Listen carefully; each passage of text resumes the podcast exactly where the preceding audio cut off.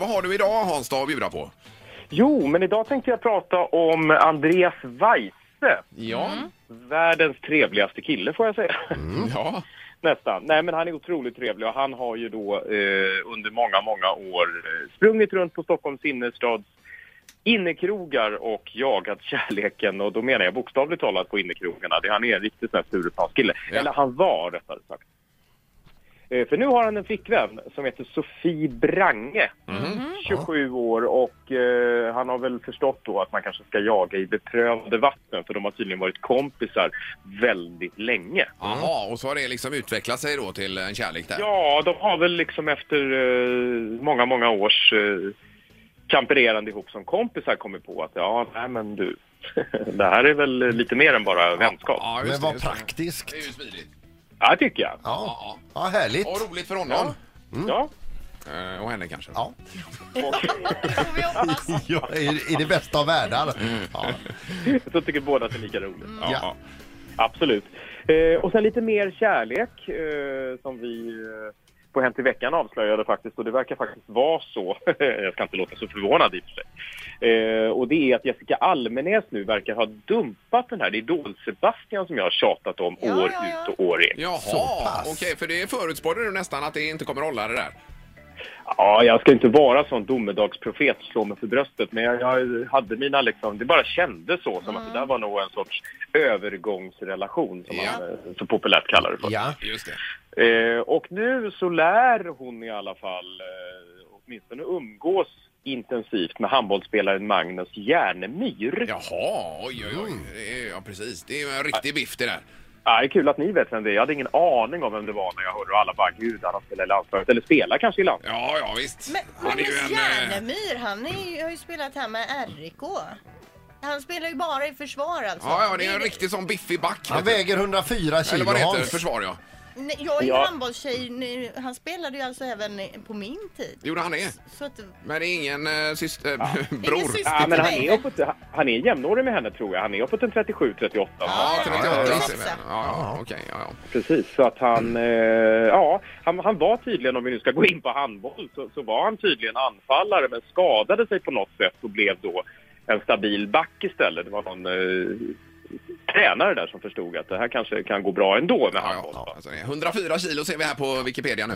Kul för honom men trist för Sebastian. Ja, Ja, eh, och, och i, eh, alltså i dagsläget så det största beviset på att man inte är ihop längre det är att man slutar följa varandra på Instagram. Och jag har scrollat igenom både Sebastians och Jessicas eh, vilka de följer. Ingen följer varandra längre. Så att Aha, det, nej, ja, det, det är- håller, det håller i rätten, så ni kan vara lugna. ja, ja just det. Ja, men då det så. är ändå väldigt skillnad. Hon byter från den här lilla sparrisen till den här jätten. ja, ja, visst. Och det här är mer din style tror jag Linda också. Järnemyr. Järnemyr ja. Ja, jag föredrar jättar framför sparrisar. Ja, jag får menar ändå det. det, gör det säga. ja. Ja, men alltså Sebastian är ju som en, eh, en utav hans armar. Ja, Ungefär.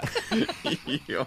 Så att, eh, ja, nej, men ja, det, vi hoppas att Jessica hittar rätt. Alltså. Det, hon har ju sökt och eh, inte funnit eh, helt rätt nej, tydligen. Så att- men nu Nej, hoppas nej. vi på det bästa här. Ja, nu Det måste gör vi vi ta eh, din toppning idag här Hans då. Ja, vi ska snabbt ta toppningen och det är ju då eh, som Expressen har snott av oss faktiskt. eh, Carolas hemliga flickvän, den som hon outade, eller hon outade inte alls det, men hon outade att hon hade haft Ja. en romans med en tjej. i Mycket bättre. Ja, precis. Precis, och det är ju då alltså eh, gamla tv-programledaren Anna Wennerholm. Jag vet inte om...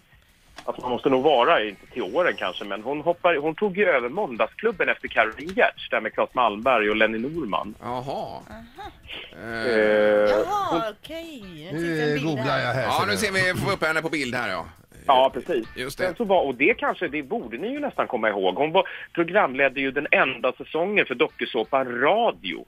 Ja, ja, ja, det var ju en, eh, just det.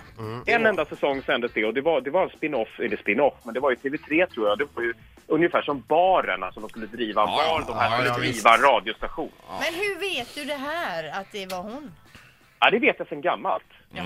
Eh, Det, det här är en, alltså är man lite bevandrad så är inte det här någon jättehemlighet. Nej, nej. Eh, Men hon bekräftar i alla fall allt det här och eh, idag i Expressen så pratar hon ännu mer om att de så att säga hade en romans. Ja, ja. Okej, ja, visst. ja. ja, men då har vi f- fått det svart på vitt också här då. Jajamän, så då behöver ingen av Mix Megapols lyssnare köpa Expressen.